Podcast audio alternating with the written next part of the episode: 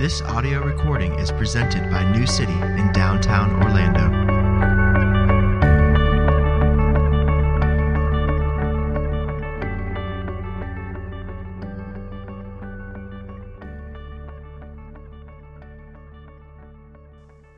A reading from the Epistle to the Romans.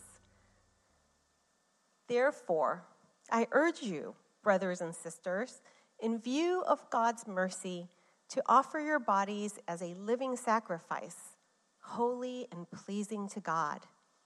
This is your true and proper worship. Do not conform to the pattern of this world, but be transformed by the renewing of your mind. Then you will be able to test and approve what God's will is, his good, pleasing, and perfect will. This is God's word.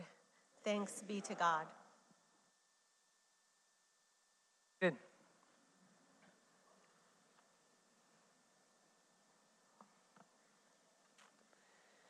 In 2005, uh, English professor, novelist, writer David Foster Wallace gave what, I don't know, some people call it one of the most famous commencement speeches.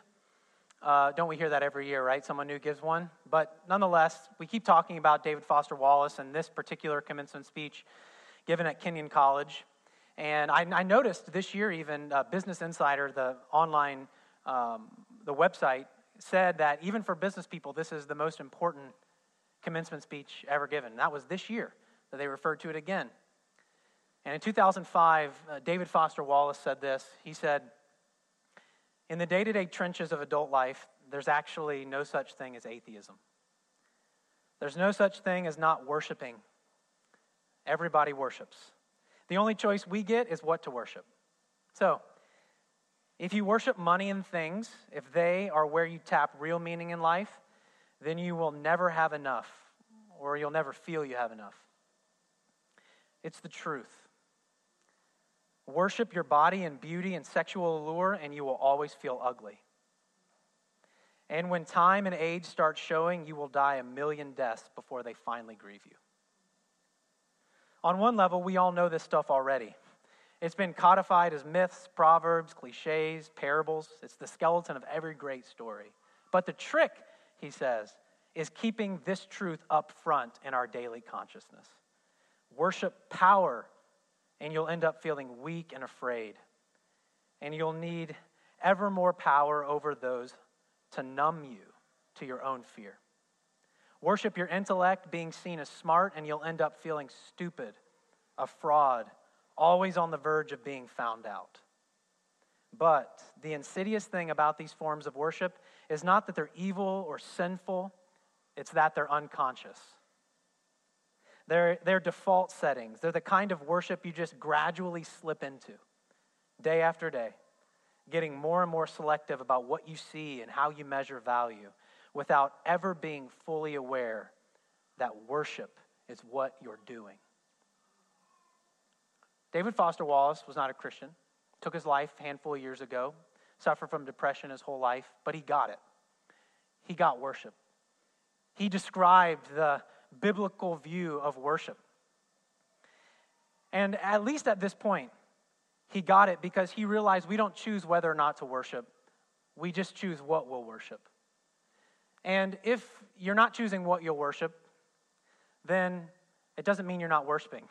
It just means you're not conscious of what you're worshiping. And so, as we enter into a series on worship, it's both gathered, which we'll talk about over the next two or three weeks, and it's the sent reality of what happens tomorrow morning when you're sent out. Are you still worshiping, or is this the only time you worship?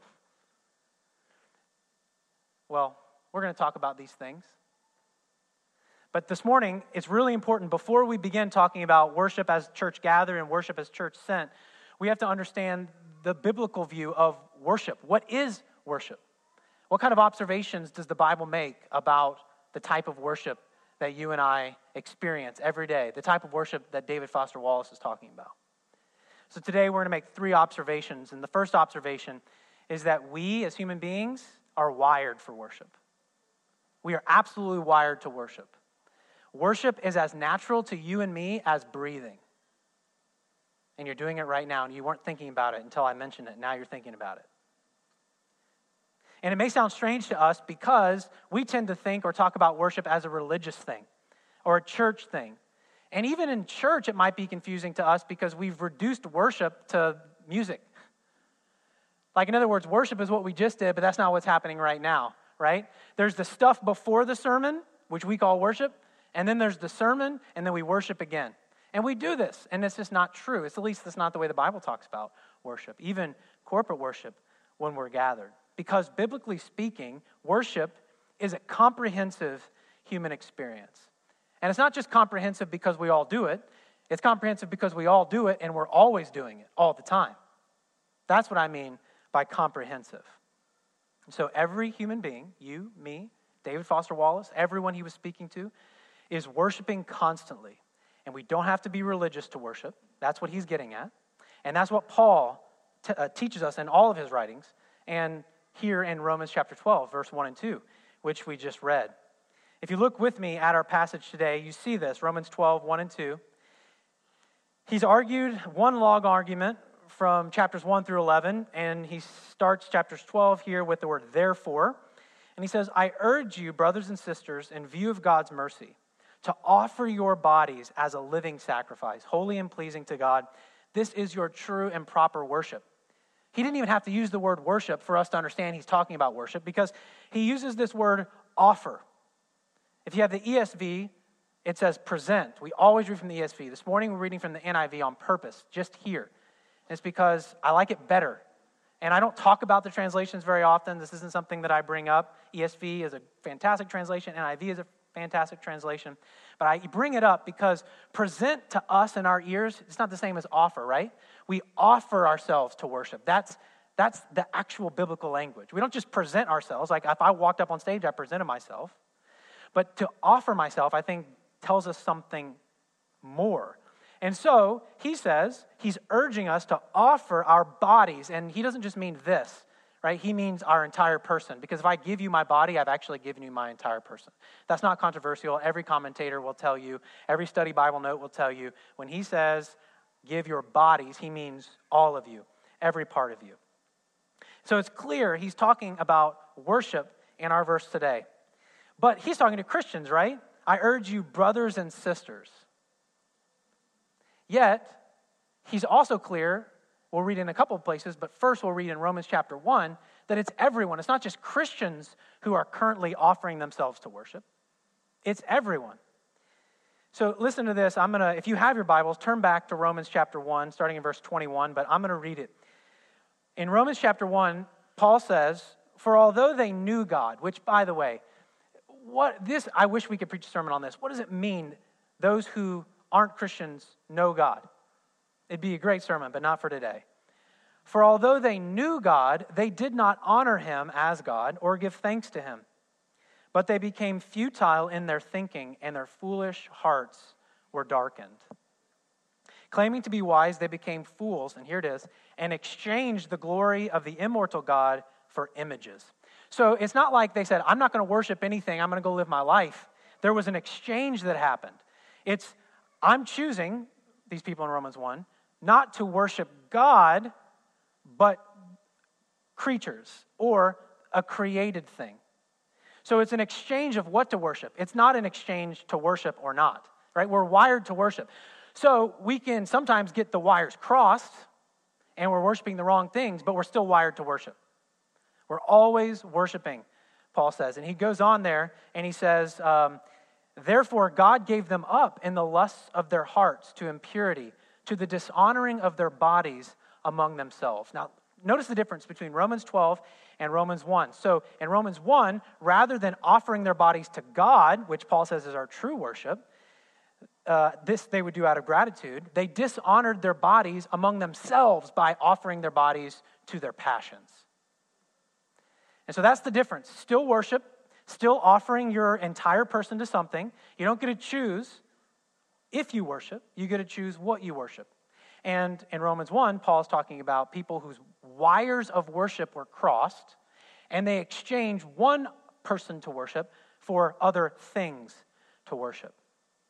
And so you see this is why the Bible, when it talks about sin, the big deal actually isn't sin. We sort of think it is. And if we think the big deal is sin, then we do what author Dallas Willard talks about in the church. We just make Christianity about sin management or behavior management instead of what Paul's talking about, which is idolatry. You see, worship is, false worship is idolatry. Okay? So we get to choose what to worship, and what we worship will determine how we live, which is why sin matters. But sin is just a symptom of what we're worshiping. And so, worship is giving of our head, heart, and hands to that thing which is our highest good. And whatever your highest good is, is what you'll ultimately trust in. And whatever you're trusting in, there you will find your God. It's kind of like this it's kind of like GPS. Think about GPS, whether it's on your phone or whether it's a Garmin. What, do you, what is the main thing in GPS? It's not turn here, turn here, because that would be meaningless. So in this illustration, that's like sin. That's like the decisions you do. What really matters in a GPS is the destination. You plug in the destination, and what's going to happen? You can just not pay attention in a sense, right? It's just, it's going to turn here, turn here, turn here. And every turn is going to lead you to the destination. And my favorite thing, especially when I kind of know where I'm going once I figured it out, is to make wrong turns intentionally and watch Siri freak out trying to reroute. Okay, so GPS also does that. GPS will reroute you. But where is it going to reroute you to? Your destination. And so let's talk about this. Let's talk about your worship being false. You can choose to go to church, you can choose to give some money, you can choose to do some good things. Those are turns that you take. Well, ultimately, those turns aren't going to matter because it's still going to take you to the destination of false worship. So you can do some good things, but it doesn't matter unless you change the destination. It's the same way for Christians. We can have the proper destination, and sometimes we'll spend seemingly long times on stretches of road that are taking us away from our destination, away from the kingdom of God. But if our destination is the kingdom of God, we will turn back. We will be recalibrated. We will be rerouted. So it's not about what turns you take as much as it's about what you worship or what the destination is. So you see, our hearts in worship are kind of like that. Your heart is like a honing device that will take you to whatever you love the most. And it just is that way. That's what David Foster Wallace was saying, and that's what Paul is saying. And anything that David Foster Wallace and the Apostle Paul agree on has to be true. If you've ever read anything by David Foster Wallace. And so we see then also that worship is a whole life endeavor. Okay? Whatever you worship, you will give your whole life to, which is why Paul says if you're going to offer your bodies, you need to offer all of you to God, because that is your true and proper worship. When we think about this, this is another way to think about it. It's like GPS, it's also like this. Whatever you appraise as most valuable, then you will ascribe to that thing glory. Then you will arrange your life towards that thing. Okay? Same idea I'm getting at with how worship works. One's the GPS. This is more of a monetary, a value, an economic reality. Whatever you ascribe the most worth to, I'm sorry, whatever you appraise the most worth to, you will then ascribe to that thing glory, and then you will arrange your life to pursue that thing, all of your life. Okay? That's how worship works. So we're always worshiping. There's always a destination in the GPS. Even if you're just driving along and not paying attention to it, it's always there. It's always beckoning you. And that's why the second observation I want to make is not just that worship is how we're wired, but also that we are wooed to worship. You see, worship doesn't work on the cognitive level only. We worship what we're wooed towards. And it doesn't matter if it's false worship or true worship, you're still wooed there. So, false worship, how do, how do we wooed to false worship? I think we're wooed to false worship by listening to the call of the siren. Now, not like if an ambulance drives by, that's not the siren I'm talking about. I'm talking about the siren from Greek mythology. They were dangerous creatures that all sailors had to deal with. And when you would sail past the island where all the sirens were, their beautiful voices, just beautiful voices, would woo you in, and you, you almost couldn't help it. So much so that the only way to sail past this island was to stop up your ears so you couldn't hear it, or to have someone tie you to the mast of the ship so you couldn't go turn towards the island. That is happening to you all the time. That is happening to me all the time. We're being wooed by the call of a siren. And if we're not being wooed, it's trying to woo us. Always, all the time.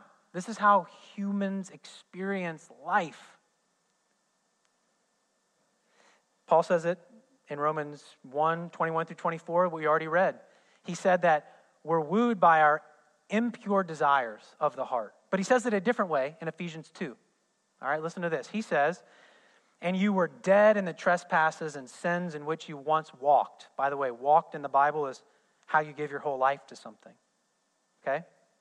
Another way to talk about walk is discipleship.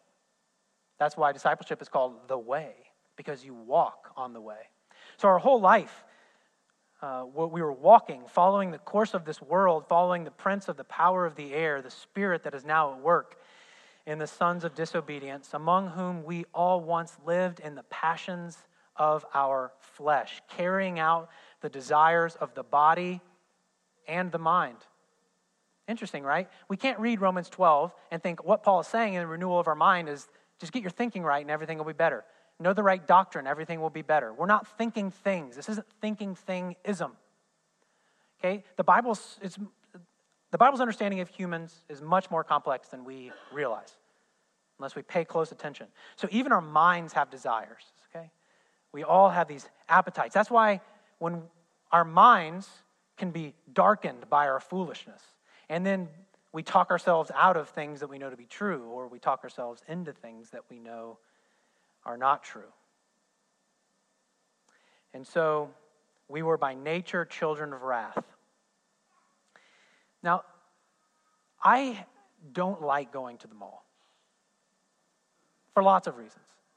But one of the reasons is because I am now aware at how, uh, how much I am drawn to the call of the sirens at the mall.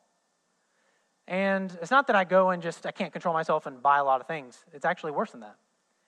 It's that I leave wanting things that I didn't want before I went. That's, that's the worst thing. Because I could always have buyer's remorse and take them back, right? So that's happened before.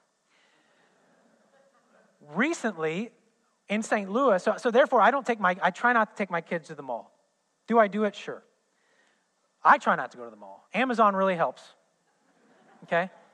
But recently we went on a trip and we were going to an event where I needed black shoes, and I didn't own black shoes for a long time. Chris Moore, thank you for letting me borrow your black shoes every time I did a wedding in my black suit but didn't have black shoes.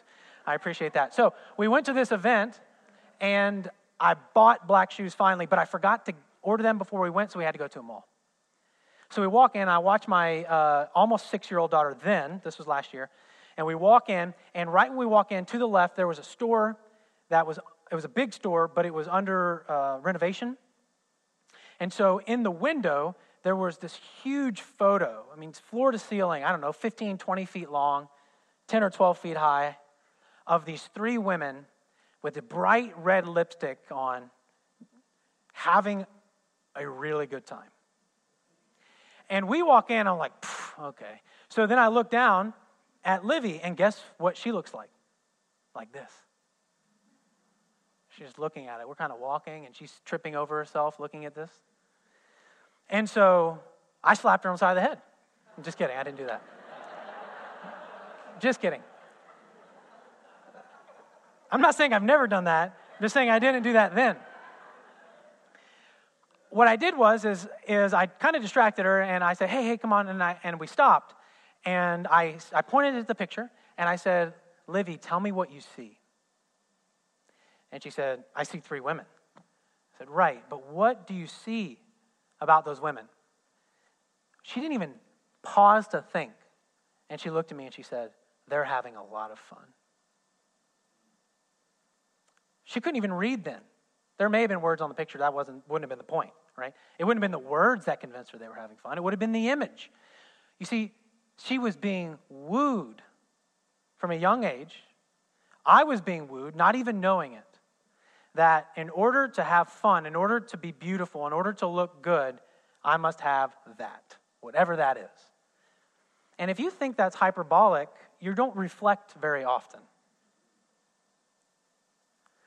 You know, when I think about this, there are lots of ways I could go, but one of the main wooing things, it's not, it's not, okay, we don't tend to think about entertainment when we think about uh, the prince of the power of the air or the spirit that is now at work in the sons of disobedience or children of wrath. We don't tend to think about entertainment, but maybe I can change your mind. So, entertainment is affecting you right now. Right now, you and I have been so shaped by entertainment that when you listen to me, you can't turn it off, at least not of your own power. Entertainment turns us all into spectators. And when we're spectators in corporate worship, spectators are consumers, and consumers are critics. And it's insidious. Now, I'm not saying entertainment is, is always bad. I'm really not. What I'm saying is we have to understand what it's doing to us. We don't just do entertainment, it does something to us. And so there's a difference between discernment. I'm not saying you should check out. I'm saying, or not be critical in a, in a good sense. That's the Bible calls that discernment, right? You should discern what I'm saying. You should go read your Bible. There's a difference between critique and discernment. And entertainment culture makes us all into critics. That's why we love Yelp. So we go in a restaurant. Yeah, that place is terrible. Service is bad, whatever. Okay? It's not always bad, but do that every day, over and over and over. It forms you, it shapes you. And in a minute, I'm going to tell you why I'm concerned for us, okay? But before I do, let me tell you this. According to the AC Nielsen Company recent survey, our recent statistic, the average American watches more than four hours of TV every day. So you're like, some of you are like, what? Some of you are like, what? That's not that much. but let me tell you what four hours every day would be. That's 28 hours a week or two months of nonstop TV per year. Now, if you live 65 years, that means if you are the average American, according to this, you'll have spent nine years glued to the television. And in some surveys, 66% of adults regularly use screens while they're watching television. So, commercial board, here we go. Oh, that's cool, right? Over and over and over. So, is watching TV bad? That's not what I'm saying. That's not the point. The point is that watching, doing anything that much does something to you. Okay? So, what it's doing is it's calibrating your habits and heart to want something. So, in entertainment, it's to want comfort and ease. Everything tells you that this is about you. Everything tells you you should be comfortable right now. You should always have what you want. And then it's not even about the content that you're watching. I don't care what you're watching in one sense, because that's not my point either. My point is the habit of watching, the habit of consuming like that, that often, does something to you. And you don't even know. It does something to me. And I don't even know. Like David Foster Wallace said, the trick isn't knowing it, the trick is keeping it in your conscious mind, knowing that it's happening, reflecting upon it. So, the, so some of us, though, we're like, oh, I'm just exhausted. I just want to sit down. I just want to, I can't read. I'm too tired. I can't sleep because sleep is boring. And so the Proverbs talk about this. Proverbs 24, 33. A little sleep, a little slumber, a little folding of the hands to rest. Obviously, there's nothing wrong with sleep, nothing wrong with rest, nothing wrong with slumber. You know, the, the, the writer of this proverb is telling you be careful. Ray Ortlund Sr., commenting on this verse, said this Your danger and mine is not that we become criminals, but rather that we become respectable, decent, commonplace, mediocre Christians. The 20th century, we'd say now the 21st century, The temptations that really sap our spiritual power are the television, banana cream pie, the easy chair, and the credit card. The Christian wins or loses in those seemingly innocent little moments of decision. And then he says, Lord, make my life a miracle. So it's not that watching TV is wrong. It's not that scrolling Facebook or Twitter or Instagram is wrong. It's that this is a prime example of the wooing effects of the siren voices. What you habitually do does something to you. That's the way worship works. It's crossing the wires. We start worshiping, longing, desiring the wrong things. And whatever you love, you worship. Whatever you love, you worship. And you love what you esteem of highest value in your life. So we're not just wooed to false worship, though, we're also wooed to true worship. So if false worship, we're wooed by the call of the siren, which, by the way, why was the siren so dangerous? Was the siren violent? Did you get to the island and they stabbed you with a spear or something? I mean, that happens in Greek mythology, but not in this instance. No, the thing was is it wooed you towards the island and you shipwrecked on the rocks. You didn't even know it was coming just wooed you and wooed you and wooed you, and you sink. It's insidious. So if that's the call of the siren to false worship, then what is what woos us to true worship? And it's not a call of the siren, but the call of the Savior. That's what woos us to true worship. And that leads us to our last observation today as we think about worship in this series, and that is this we are renewed to true worship. So we're wired for worship. Sometimes those wires get crossed. Doesn't matter. We're still worshiping, either true or false. We're wooed to worship. It's not mainly a cognitive thing. And in order to worship truly, we have to be renewed. That's what Paul says right here. Look at this. Verse 2 Do not be conformed to the pattern of this world, or do not conform, but be transformed by the renewing of your mind. Remember, we saw that mind isn't merely cognitive then you will be able to test and approve what God's will is, his good, pleasing, and perfect will. Why would it matter if you knew God's will? Well, because true worship leads to obedience. He's expecting that you'll actually do it. Right? And the entertainment wooing, by the way, you don't have to do anything. You just have to be a right critic and know the right shows and right language and all of that. That happens in church too, by the way.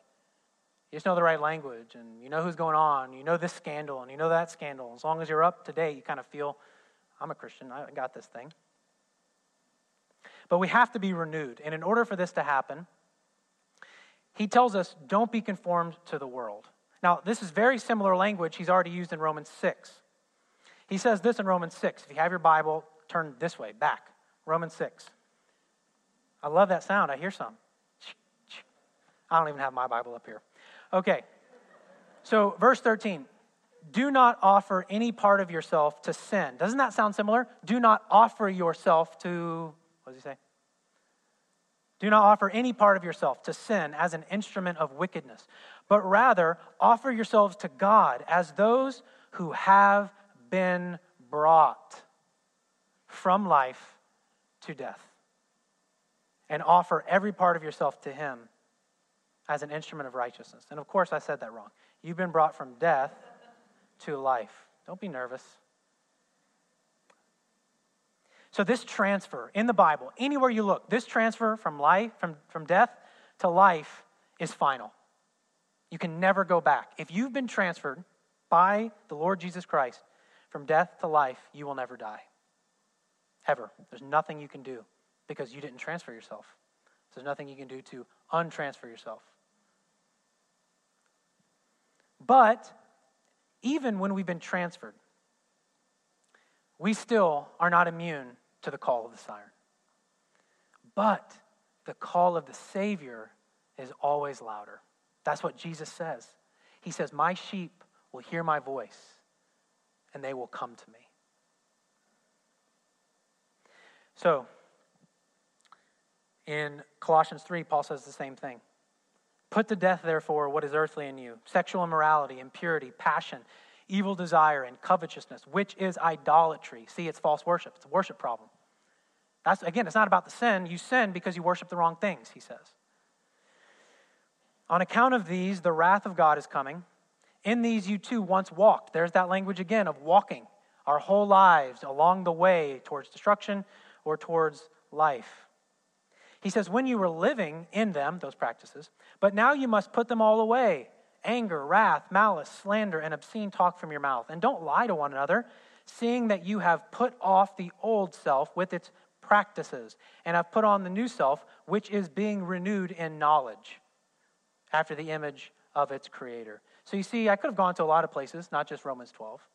And it's very clear. We're wired to worship. Sometimes those wires get crossed. It's not the change of our mind that changes what we worship, it's what we're wooed to. It Doesn't matter if it's true worship or false worship. And those of us who have been transferred from death to life will be wooed ultimately by the call of the Savior, because that will be the destination in our GPS. And so, if there are practices to the old self, are there practices to the new self? Because you should really care if there are. I should really care if there are. And gratefully, Paul goes on, same chapter, a little bit further down. Verse 12, therefore, as God's chosen people, holy and dearly loved, clothe yourselves with compassion. We have to practice compassion. You think it comes naturally? No. Practice compassion, practice kindness, practice humility, practice gentleness and patience. Bear with each other and forgive one another if any of you has a grievance against someone, and forgive as the Lord forgave you. And over all these virtues, put on love, which binds them all together in perfect unity. Note something with me. What are all these things? Kindness, compassion, forgiveness. They are all mercies of God. What does our text say? I urge you, brothers and sisters, in view of God's mercy. There's another reason why I went with NIV. Not by God's mercy, in view of God's mercy. Pull God's mercy up to your face. When you feel that call from the siren, right? It's wooing you. Recall what? not willpower, but the mercies of God. That's what we should recall. That's what I must recall. You have no hope apart from the mercies of God in life and in each moment of temptation.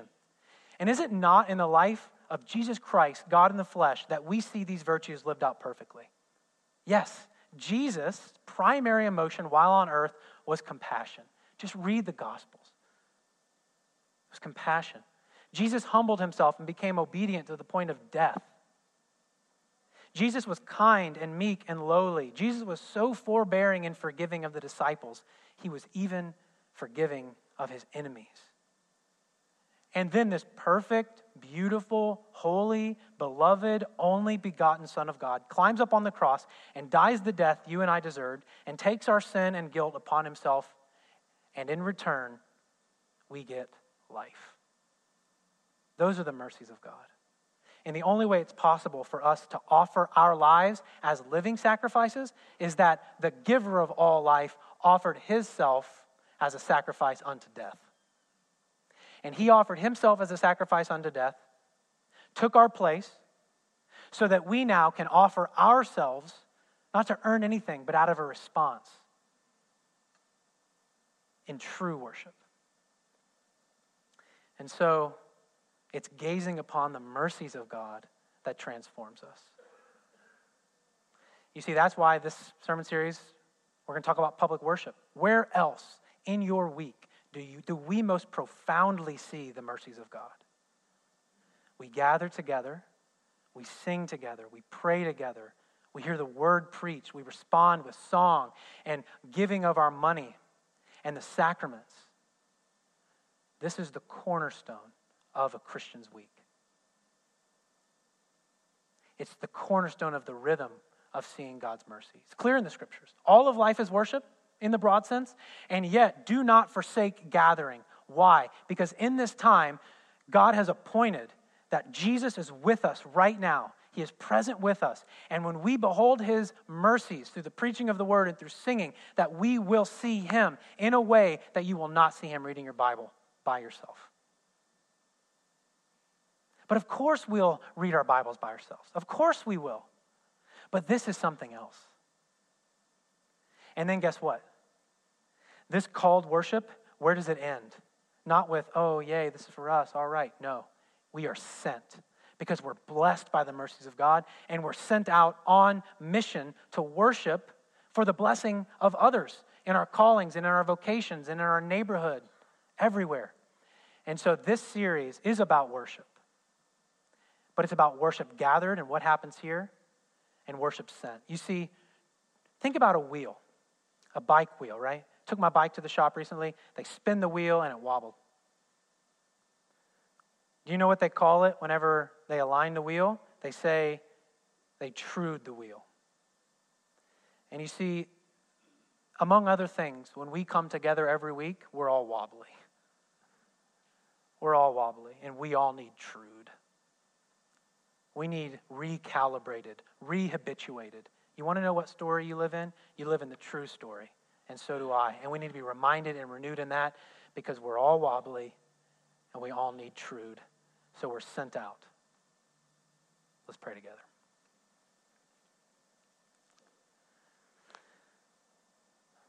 Father, we pause now to admit that so often we are wooed by the voice of a siren and not the voice of a Savior.